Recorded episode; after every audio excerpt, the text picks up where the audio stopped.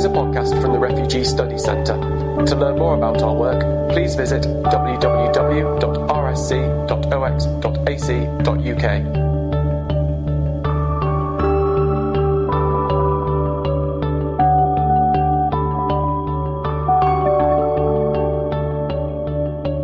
So I'm guessing that the Roman Empire is not uh, a normal sort of topic of discussion uh, this uh, RSC. In fact, I suspect it turns up more at the other RSC. I loved the abbreviation when I stopped and thought about it. Um, so I think a little background perhaps is reasonable. And I think two points. I should show a picture, but I'm not going to. One is the size of the Roman Empire. If you think about its diagonals, you go from Hadrian's Wall to Iraq. This is enormous, absolutely colossal. And in fact, it's bigger than you think it is. For this reason, that the real measure of time is how long it takes people to get between two places.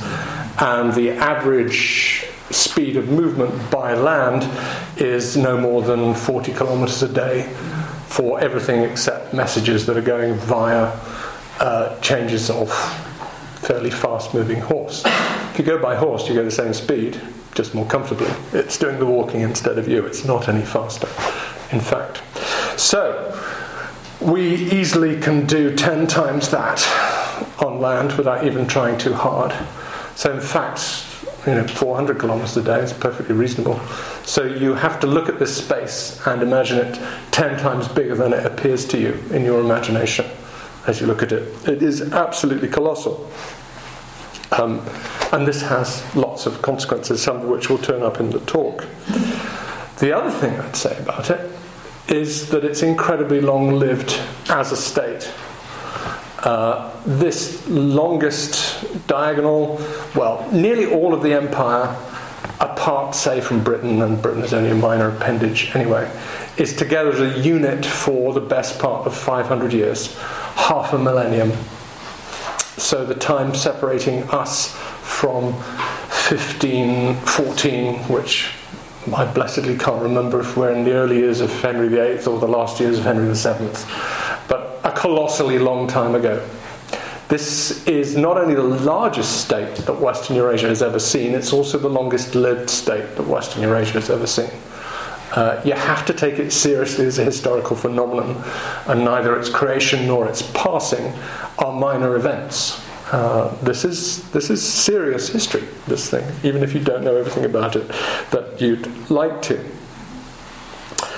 Which two observations then prompted my second introductory thought as I sat down to think about what I might talk of in terms of refugees in the Roman Empire, and that is over this expanse of space and this expanse of time, well, there are actually a kind of million things that one might talk about under this heading. Um, and I realized that I would have to be extremely selective. And what I've done is this really. Uh, in the first shorter part of the paper, um, I've picked out a series of topics that you might say are kind of, you know, honourable mentions in dispatches, stuff that one would ideally talk about, uh, and which I will talk about a little without uh, discussing exhaustively by any means, um, just to kind of uh, broaden out the discussion and I hope appeal to varied interests, which I suspect are in the room.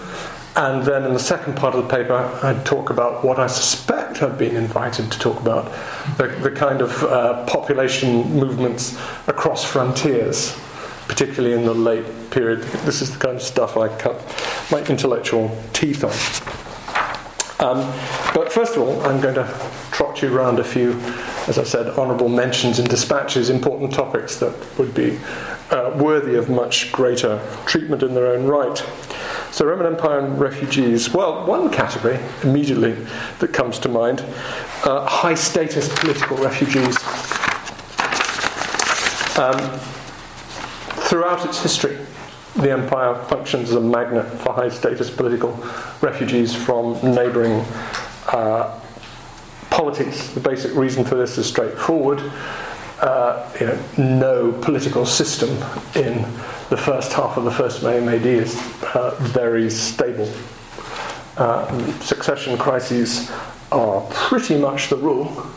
Uh, nice, straightforward successions rarely, if ever, happen, like hurricanes in Hampshire. Uh, just a kind of particular case, uh, early 590s. This is probably the most spectacular case. Uh, son of a previous Shah of Persia uh, is pushed off the throne by a rival, comes to the Eastern Emperor Maurice uh, with some of his own supporters from Persia. It's not just uh, Roman manipulation. These Persian supporters, uh, combined with extensive Roman military support, put him back on the throne. This is Khosroes II, uh, at cost of a very considerable peace deal in Roman favour. You see the same kind of patterns in less spectacular scale on European frontiers. Uh, everything from um, a Germanic ruler of Central Europe called Vannius in the first century AD, who turns up in Tacitus, to uh, a whole series of much less well known figures who turn up in 4th century uh, narrative sources. Uh, uh, I, yeah, I will mention my particular favourite is a man called Zizes, uh, who has his own group, but they are subordinate to another ruler and don't want to be so uh, and they obtain Roman military political support to reassert their independence uh, with a great deal of grovelling, which we'll come back to in a minute because it's an important point. The empire, wherever possible, um, and this is especially true uh, in Europe, uh, interferes drastically in the politics of its neighbours, and this reception and promotion of political refugees, high status ones, is part and parcel of that. Uh, the basic 4th century pattern, the way that the empire runs the frontiers, just to give you some context on that, is that about every 20 to 25 years there's a major military intervention on most sectors of the frontier. It's not planned, but that's, that's the frequency as turns out. And funnily enough, that's about a political generation. I don't think this is an accident, in fact. Uh, you get a major military intervention on the basis of which local uh, and immediate military political domination is achieved in an area. The empire then promotes and demotes political leaders according to its own uh, desires and provides them with the chosen leaders with particular sets of privileges, which again is important, and I'll come back to it uh, in a minute. It's also closely tied in to hostage taking, which is all about making agreements last, of course, but also has a strong element of cultural diplomacy. So you're sort of training the next generation of leaders who will go back into their home societies um, once they've grown up in Roman circles. The idea being that they will go back, I suppose, with respect and whatever for the Roman way. Uh, it doesn't always work. As with most policies, uh, that's the fun bit. Quite a lot of them go back with, as you might expect, substantial resentments about patronising Roman self superiority and snobbery, uh, and often become the leaders of resistance once they return to their home societies. So, high status refugees, uh, closely linked into hostage taking, the way that the frontiers are run, and cultural diplomacy. Certainly, I think, worth the mention in dispatches when we're thinking about the Roman Empire and refugees. Another category, second category, that I think is certainly worth thinking about um, internal economic refugees within Roman society Again, there's a straightforward cause as to why this is a not irregular phenomenon. Uh, and it's tied into the basic agricultural conditions that pertain across most of the Mediterranean based Roman Empire. The climate in the Mediterranean is uh, tricky. It's calculated that under normal conditions, uh, harvests will fail in local areas once every five years if you're dependent on rainfall. So there is a kind of, uh, and of course, they don't have very uh, developed forms of agricultural technology with which to manage this climate. Um, so soils are potentially very productive, but there are going to be problems along the, along the way. We know that there are always basically subsistent shortages in this world, but every so often, really nasty famine sets in, um, which generated substantial population displacements. The pattern of movement, in I think every case that we know about, is always from country to town, and for the simple reason that towns are storage centres and centres of distribution of food, particularly in the state run uh, taxation fiscal structural sector. So this pattern is very well evidenced in cases like the horrible three year famine that pertained in Edessa uh, between 499 and 502 and turns up in some of the sources. Towns are also very much centres of what famine relief the Roman world was able to put together. Uh, government structures, both local ones in towns and central ones in the empire, were fairly feeble and arthritic, as you might expect. This is where the distance comes in. Um, you know, the reaction time of state structures when they can move stuff around at 40 kilometres a day is going to be very slow and where there aren't colossal surpluses to be moved in the first place. But both local and imperial level government did have some sense of responsibility towards its populations, I guess not least as taxpayers, uh, and in some of the larger centres, of course, through fear.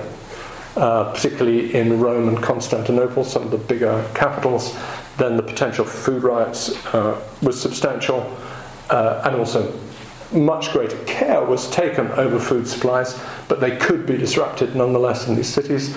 There's a famous incident in 359 where food shortages are generating rioting in the city of Rome, and to quell the rioters, an urban prefect waves his baby son up and says, We're all in it together. A phrase that we've heard more recently in other contexts. Uh, I'm amazed he didn't get lynched actually, uh, but he didn't, and it worked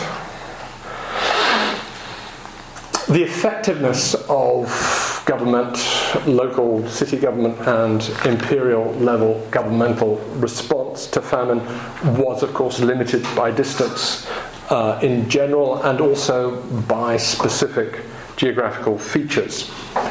Uh, I've stressed land movement, but what this meant is that any connection by water was much more important than it would be in the, to the modern eye. Again, when you look at maps and think about the Roman Empire, you have to think about water connections. And because ships are so much smaller, then you're not just talking sea, you're talking rivers. Uh, the world looks very different, actually, if you start thinking in terms of relatively small ships and what's accessible. Basically, anywhere that's accessible by water, famine relief will be much quicker and much more effective. Um, but of course, if you're inland, that's much more of a problem. Edessa was 350 miles from anywhere that could, where grain could be shipped in from another point around the Mediterranean. That's one reason why that famine was so nasty between 499 and 502. Uh, perhaps the most famous, I don't, I don't, know if any economic statistic from the Roman Empire is really famous, but anyway, that's overstating it. But a, a, very interesting one that turns up in Diocletian's Prices Edict uh, is that a wagon of wheat doubles in price for every 50 Roman miles that it moves by land. Such are the prohibitive costs of transport. It's essentially the opposite of the way that the world economy has worked in the last generation. In the Roman world, labour costs are nothing and transport costs are everything, as opposed to now where labour costs are everything and transport costs are highly marginal. You know, you just have to flick that inverse, and suddenly an awful lot about how the Roman economy functions starts to make a whole deal more sense. So, uh, those kind of famines are not constant, but they are regular. And uh, we do have to think of a sort of uh, a general periodic refugee problem uh, surrounding the peasant population uh, and its subsistence within the Roman world. And peasants uh, actually make the third and final uh, category of my honourable mentions. We're getting down to the main event, as it were, as well. Uh, and that is, it, it doesn't turn up so much in the sources, but we also have to reckon with, uh, and I don't know if refugee is quite the right word, but we certainly have to reckon with the potential for Roman peasant populations actually to move out of the Roman Empire and uh, find homes elsewhere. These turn up from time to time. There's one, uh, the one that's always ar- arrested my interest is that in uh, 358, the Emperor Constantius II is mounting a series of campaigns in what are now uh, Slovakia and Hungary. And as he's you know, establishing his military dominance over the region prior to setting up this diplomatic settlement, he finds a whole bunch of Roman peasants who buggered off out of the empire and set up home happily uh, in the world beyond the frontier. There's no suggestion that anyone's made them do this. Uh, this looks like uh, entirely voluntary activity. It's worth, I think, just a little bit more thought about that. Um, the Roman Empire certainly had benefits for peasants. The Pax Romana is real. Uh, the most startling fact to emerge from archaeological investigation of the last 40 years or so, made possible by field surveys and understanding of pottery distributions, where settlements are, and whatever, the thing that would actually have totally shocked uh, any historian of the Roman world writing before about 1950, if you see their kind of view of what the late empire is like, is that actually populations increased steadily in most areas of the empire across these 500 years that it is in existence. Um, there are one or two exceptions by the fourth century because of particular problems, but in most areas, populations reach a maximum in the Roman, per- in the Roman era in the fourth century in the late empire.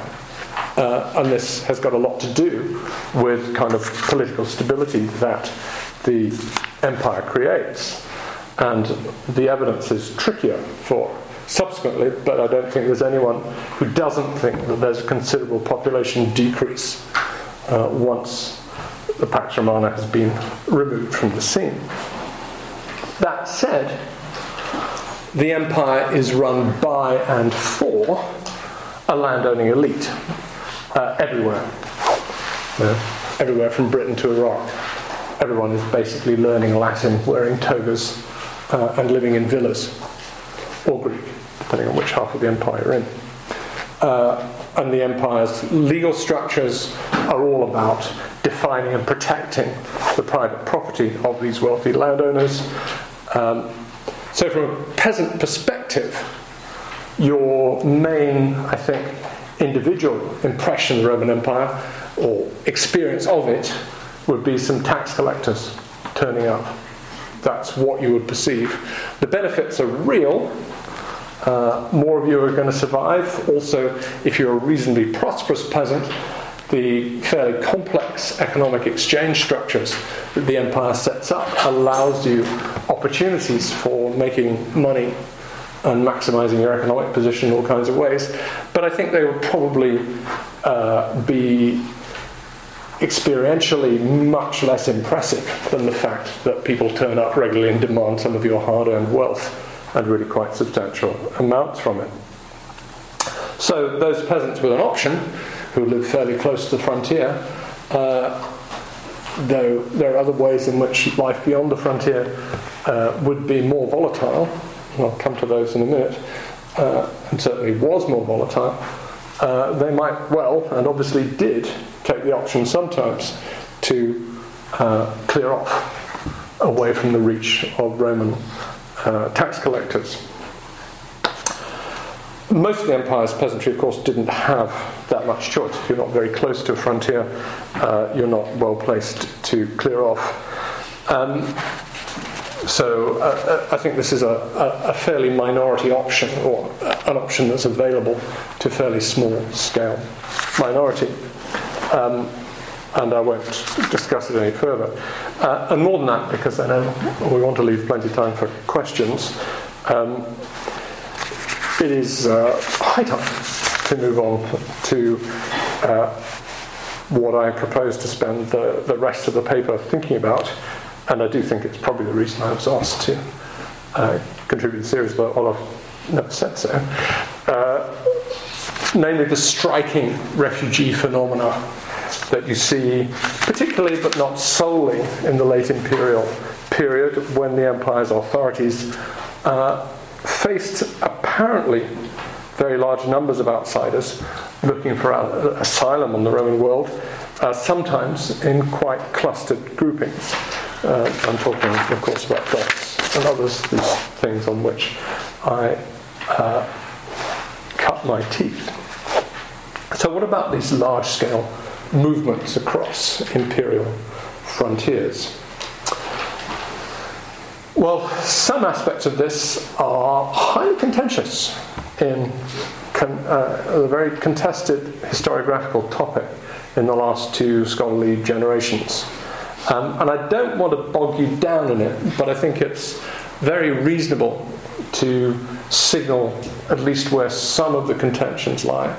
Uh, and actually, I'd be very interested to uh, hear your responses to the range of uh, options that have been taken in the face of the, the difficulties that emerge when one tries to think about these uh, very large or apparently large refugee groups that turn up on the fringes of the Roman world.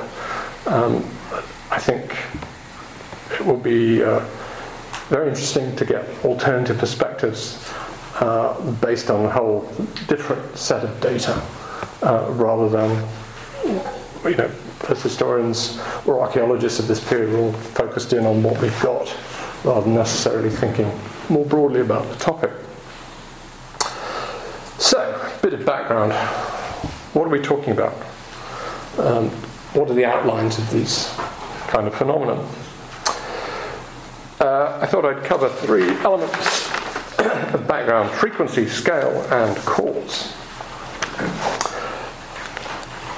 On the frequency point, well, individual movement, not refugees, but more, I guess, economic migrants in search of opportunity, that's clearly a constant throughout the Roman period, uh, not least from Augustus onwards. Half the Roman army is composed of non citizens, and uh, as the number of non citizens goes down over time, the number of these being recruited from across the frontier increases. Um, we have both explicit and uh, impressionist, impressionistic evidence of this. So that's a kind of backdrop of movement, and it's clearly informing uh, decisions and choices made when we're coming to the clusters. But there are, every so often there are clusters as well. If you want a more or less comprehensive list of them, look in the appendix to Geoffrey de Saint Croix's Class Struggle in the Ancient Greek World. It lists pretty much every documented example. And there are, well, maybe some, I think there are sort of 20 odd in the list covering the Roman imperial centuries, of which there were five, remember. So that's not constant, but not irregular. Not common, but nonetheless something that did happen every so often. It could happen more or less any time. Uh, a case in point would be in uh, 359, a bunch of Sarmatians, they're called Limigantes, and I mention them because I'll come back to them, they're quite an interesting example uh, for all kinds of reasons, turn up on the frontier in Central Europe and request to be admitted uh, into the empire. And there's nothing, there's no sort of major geopolitical mayhem going on in 359. There's a bit of a mess in the middle Danube, which I'll come back to, uh, but you know, there's not some kind of global, colossal catastrophe that's generated this decision. Uh, it's quite a specific one, limited to this specific group. But there are moments where you get specific clusters of them. Third quarter of the second century, uh, so called Marcomannic War, one particular group turns up, the Naristi, and there's uh, mention of several others. The evidence is not so good for that. Late third and, and very early fourth century, uh, slightly better evidence uh, in terms of the historical documentation for another cluster, and then much better documentation for a, for a third cluster. Uh, at two moments in the late 4th and early 5th century 375 to 80 and 405 to 10. There's also a final cluster where, where again the evidence is not so good, round about the year 450. So it could happen any time, but we do have these particular moments of cluster. Uh, how big are these groupings? Well, this is one of the contested areas. The old view used to look at all of these things as peoples in the great 19th century nationalist sense of the word. So, uh, completely mixed groups, population, age, and gender, uh, culturally united, endogamous. They all had the same folk dances, if only we knew it, and the same traditional costumes as well, no doubt. Uh, that is not held by anyone well, actually, that's not quite true. Not held by anyone sensible, uh, I should add, uh, at this point. Uh, the evidence makes it clear uh, there's much more volatility in these groups than that, and the way that they form and unform. And I'll come back to some of that in more detail. One response to that evidence for volatility, you might say, is to go to kind of the other extreme from the people's hypothesis and imagine that even these larger groups, as they appear to be in the sources, are no more than war bands. So a few hundred blokes, basically, maybe with a few hangers on, but not more than that. That's held by a small but not an influential group of modern scholars, but I have to say, the specific evidence and you obviously can contest the value of the evidence, and they would. But the actual evidence that we have, such as it is, suggests a more interestingly mixed picture than that. There uh, is clearly some warband activity involved in these refugees, where it's mostly male and not that many. Some of these groups who turn up from time to time uh, aren't enormous. The Sarmatian Limigantes in 359 clearly aren't very large a few thousand people at most, not tens of thousands. Um, but some seemingly are much larger. There is pretty good evidence, you know, in the sense that anything from the 4th, 5th century is pretty good evidence. It's all rubbish, really, you'd all laugh at it.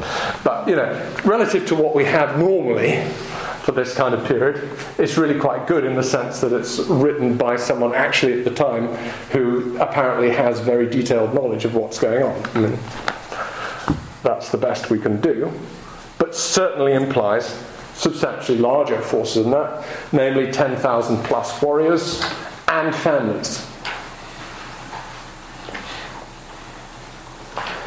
Uh, two separate groups of Goths in 376 fall under that kind of heading.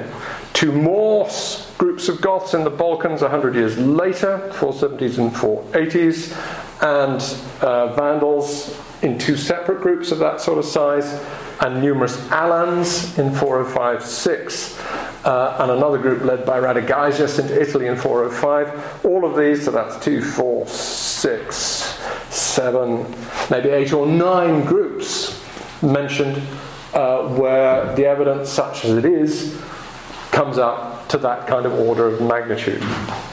And I would add, there's not only, you know, numbers are always crap in ancient sources, but not only explicit mention of numbers, there's also a kind of narrative confirmation in the sense of what these groups are able to do, the amount of mayhem they're able to cause inside the Roman Empire, the kinds of Roman armies that they're able either to defeat outright or to parry, which again uh, are suggestive of substantial scale.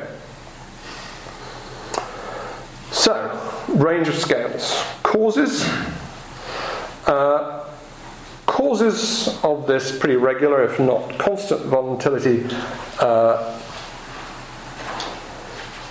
in the frontier region, I think, lie in a combination of basic features of how the frontier, how the frontier region actually operated. The, the kind of uh, relationship that the Roman Empire established with frontier regions, uh, paying subsidies to favoured dynasts after they've created um, a diplomatic settlement, uh, granting favourable trade terms, uh, which allowed them, these same dynasts, to take lots of customs tolls as well.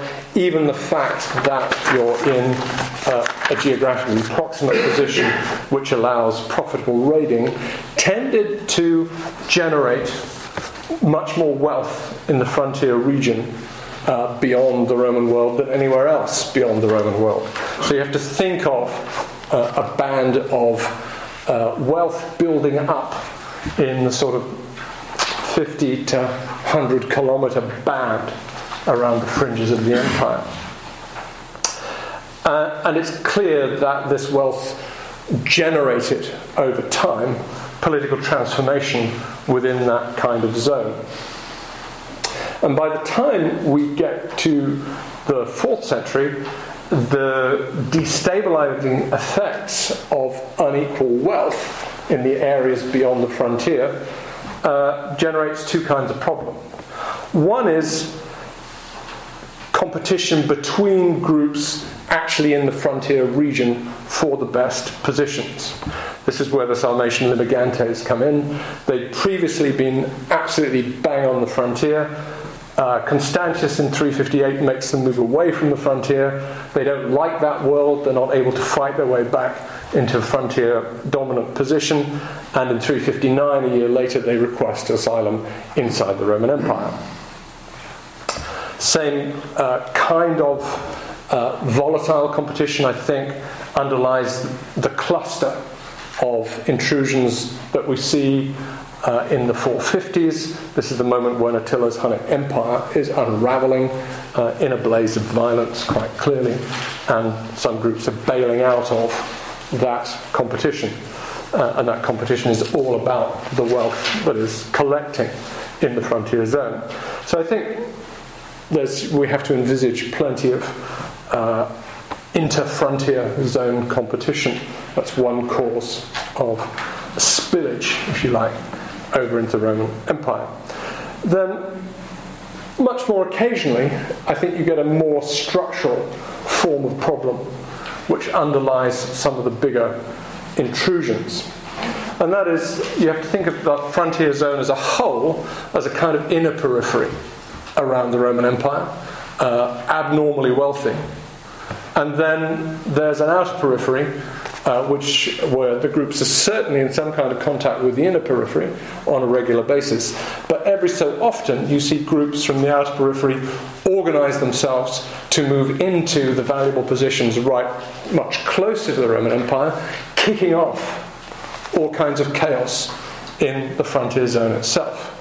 I'm very confident that that's uh, how we should understand what's happening in the third century, that what lies behind the cluster of uh, late third and very early fourth century uh, refugee problems that the Roman Empire is faced with. Uh, Goths are moving into the Black Sea region. Uh, other groups, Sarmatians and Carpi, if you're interested in the precise names, uh, find themselves, find life becoming much more difficult. And the Roman Empire mops up quite a lot of refugees uh, at that point. Uh, it's also, to my mind, the way to understand the intrusions of the 370s and the first decade of the 5th century. Uh, this is about the uh, intrusion of Hunnic power from the outer periphery, this time eastern outer periphery rather than the northern outer periphery, into the immediate frontier zone. So I think the way that the empire intersects with its neighbours uh, underlies most of the refugee problem we see, but in two particular types, two distinguishable types of form the sort of inner zone competition uh, and then every so often, much more structural shift as groups in the outer periphery organize themselves to take possession of the inner periphery. So that's the kind of phenomenon that the empire is, or the range of phenomena, I might say, that the empire is faced with. How did it deal with refugees? It did have a discourse of the refugee, uh, and its commentators draw on that explicitly from time to time. It's reflected in the way that the Limigantes again in 359, sorry, they keep coming round, but a very convenient example. Uh, and they don't get talked about much, which I think is very unfair. So we're uh, bringing them back, bringing them back into the picture. Uh, Limigante's day here at Queen Elizabeth House. Uh, no doubt they'll then be forgotten about forever again. Uh, the, the way that they're discussed, their reception onto Roman soil, they are explicitly cast as refugees in need of sanctuary. Also, uh, the Goths in 376, the first set of Goths who come to the fringes of the Roman world. We have the echoes clearly of an official statement uh, made about them uh, at the court of the then Eastern Emperor, which puts them as refugees who've been kicked out of their home territory by nasty Huns, and it's only right to look after them. There is a humanitarian component to this discourse. Uh, but it's also practical too. The other side that goes along with we must help them out is that A, they'll provide us with new uh, tax paying productive peasantry, and B, if they've got big biceps, they can serve in the army, and that'll be useful too. The Roman Empire combine, its discourse combines both uh, humanitarian side uh, also with uh, a sort of practical approach or a practical set of justifications. Uh, and basically, hardly anyone lives in so you know, compared to the modern day there's hardly anyone there. There's always a labour shortage. You can always use labour so you know, this is uh, always a good thing to have. But uh, this set of justifications turns up often enough to make clear what the discourse was, but you can't always believe it because it's coming from imperial spokesmen, and by very nature, imperial pronouncements tend to hide as much as they reveal. Uh, the, if we take the example of the Goths in 376, we're told by the spokesman that the emperor was full of joy to see all these people turn up on his frontier uh, completely uh, unmitigated joy. well, at that particular moment, he's busy fighting a war in Persia. You tell me which ruler would be, when he's busy fighting uh, a major war on one frontier, would like to see his other one go up in smoke. You know, a strong smell of horse shit surrounds this pronouncement, and you see it actually in the in the policy that's pursued. Because actually, three groups of Goths turn up on the Danube, and they only let one in. And they actually they let one in and keep two out. And what they're clearly doing is damage limitation. And there's a whole set of other evidence which we could go through, which makes that point. They decide that the best they can achieve is to keep one out. Um, and that's what they do. However, emperors are chosen by God, uh, they're supposed to be divinely guided. You can't have a bunch of barbarians ever dictating to God's chosen ruler, so we have to pretend we're really in charge of the situation. Again, this is not uh, unknown from the modern world either. Having made the decision not just to exclude, or that it's not possible to exclude in some cases, then we see two variants of normal policy being pursued towards um, refugee groups coming across the frontier. I suspect it's really a spectrum, and there's probably an infinite variety of uh, precise arrangements that are made with individual groups, but we can detect two ends of a spectrum from the examples that we see.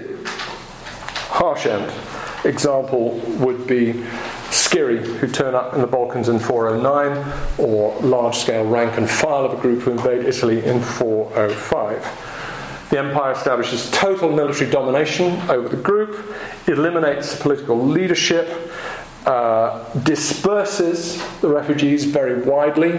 The Scyrri in the Balkans in 409 uh, have to be dispersed from the Balkans. They have to be sent to Asia Minor. They have to, get, they have to be kicked out of the Balkans absolutely straightforwardly.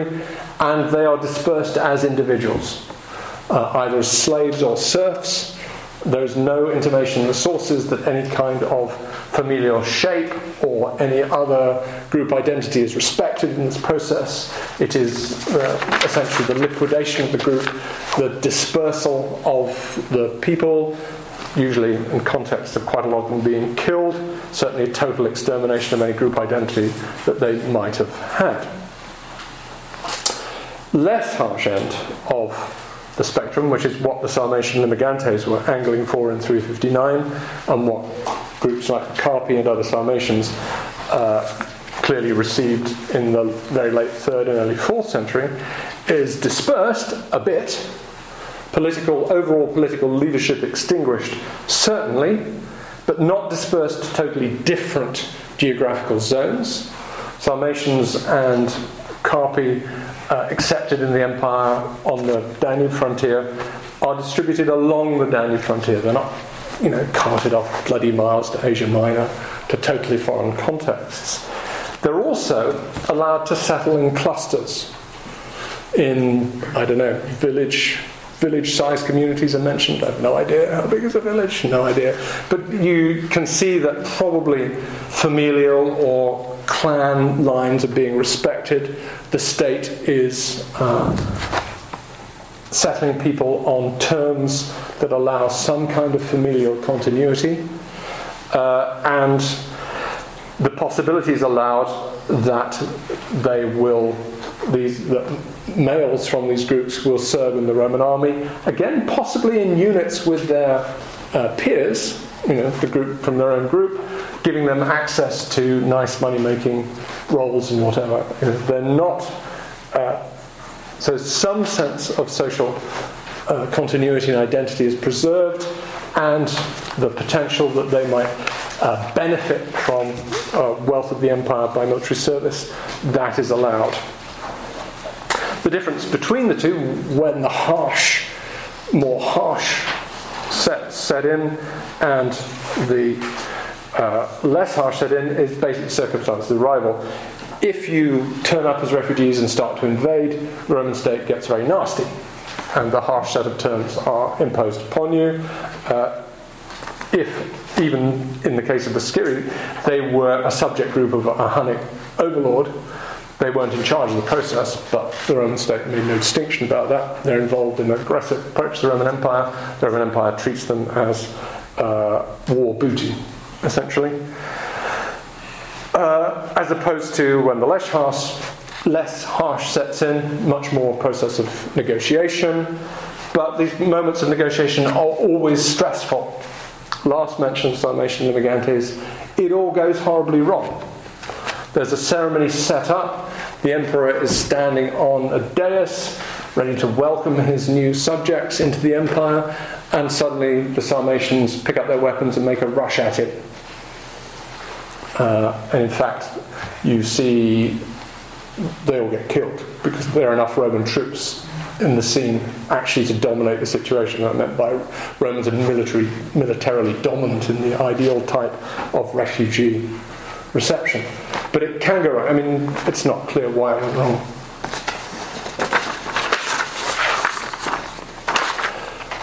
So that's, that, as it were, is the norm, the Roman ideal type. You're totally in charge of the situation. Anyone who's too aggressive gets treated like crap. Anyone who's willing to negotiate with you, then you've got a set of less harsh terms that you can offer and a set of uh, less harsh uh, mechanisms of absorbing them into imperial space.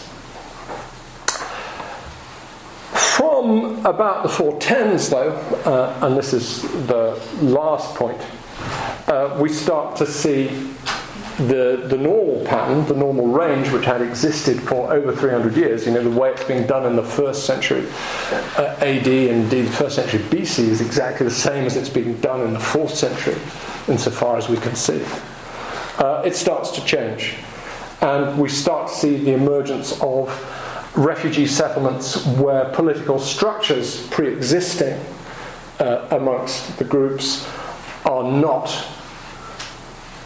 demolished. So, even in the less harsh, normal form of settlement, we don't leave overarching political structures, i.e., kings, in position. They're always removed, and the potential that uh, a group of refugees might reconstitute themselves as a military political force that would be inimical to uh, the interests of the imperial state, that is removed. Early 5th century onwards, we start to see a change to that. Um, first specific example, settlement of Goths in Aquitaine in 418, but there are others as well. Uh, there's a substantial uh, argument about why this changes, but actually the evidence is pretty straightforward. It changes because the Roman state is unable to prevent the change. And the change is extremely dangerous to its interests. Uh, the groups settle by treaty in the first instance, but being left intact, they then start to maximize their position and uh, the Roman state essentially functions by taxing agricultural production. Uh, if outside groups start to hemorrhage away its provincial base, it's losing its tax base and its capacity to maintain itself. And this is sort of what works itself out in the 5th century. So, uh, no, I think the Roman Empire is straightforwardly, as the detailed evidence suggests, can drag kicking and screaming to the altar of these new marital relationships with uh, undeconstructed outside groups. Which brings me to the last topic I'd like to talk about, which is these groups, actually, especially these new groups that turn up in the late 4th and 5th century with whom these new relationships uh, are formed. Because I think this is what will look particularly odd to the modern eye from the reading that I've done. They don't look like modern refugee groups uh, in the sense that they are apparently not only large, and obviously refugee groups from political contexts often are large, but they apparently are capable of maintaining cohesion and organization while moving in stages over considerable distances. It's much contested. I mean, these are the things that uh, always used to be described as peoples. They're clearly not peoples, they're not ancient. Uh, all of the groups with whom the Roman Empire is forced to grant this new type of relationship in the 5th century can be shown to be created on the march out of pre existing subgroups. So, this first group uh, with whom such a relationship uh, is known, uh, the so called Visigoths who settle in Aquitaine in 418. The, the Goths who settle in Aquitaine uh, are an alliance of two of the groups who crossed into the empire in 376, plus a whole series of other recruits that have been picked up en route. Um, particularly in the reign of Alaric between 395 and 410. It is a new confederation built within a living political lifetime. Uh, it's exceedingly unlikely that they all had the same folk dances and folk costumes. Exceedingly unlikely. But the evidence strongly suggests that they had enough, at least political and military identity, to uh, put up enough of a fight to Roman counteraction, which was substantial. Uh, the Roman Empire has four goes at beating the crap out of them uh, in a serious way and fails in the course of the sort of 40 years between 376 and 418 uh, in order to make the Roman state grant them this new relationship. And the Vandals who take over in North Africa, they are also a new confederation of this type, made up in that case uh, of uh, culturally quite disparate subgroups, at least according to uh, what the evidence says.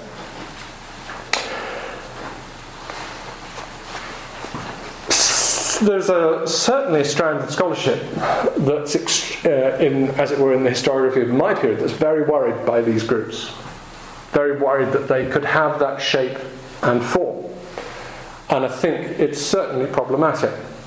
On the other hand, the actual historical narrative becomes almost inexplicable if, they're not, if they don't have these uh, particular characteristics of size and political durability.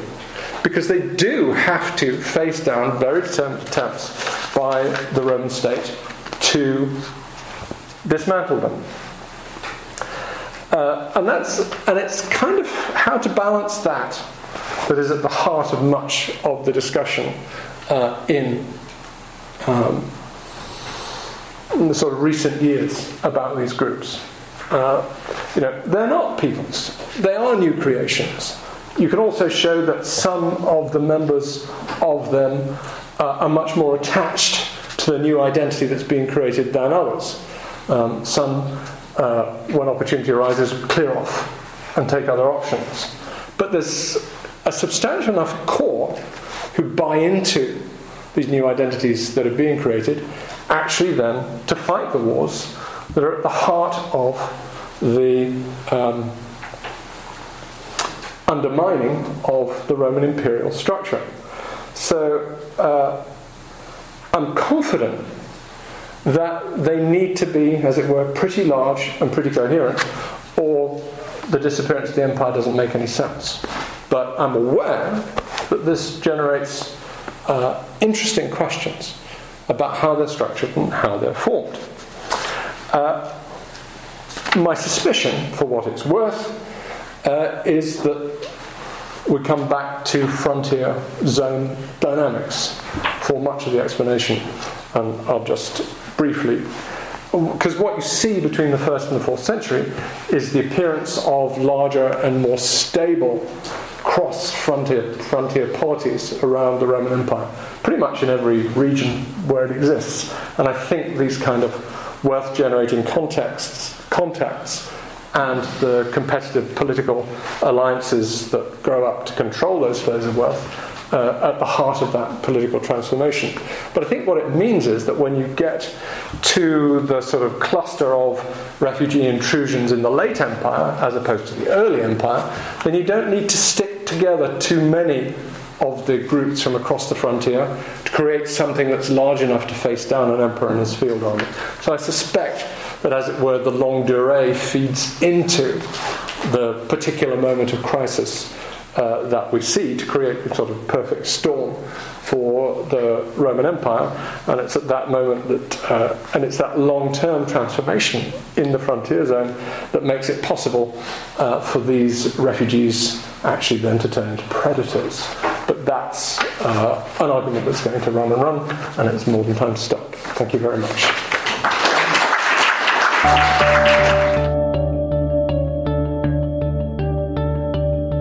For more information about the different ways you can stay updated and engaged with the work of the Refugee Study Centre, please visit www.rsc.ox.ac.uk forward slash connect.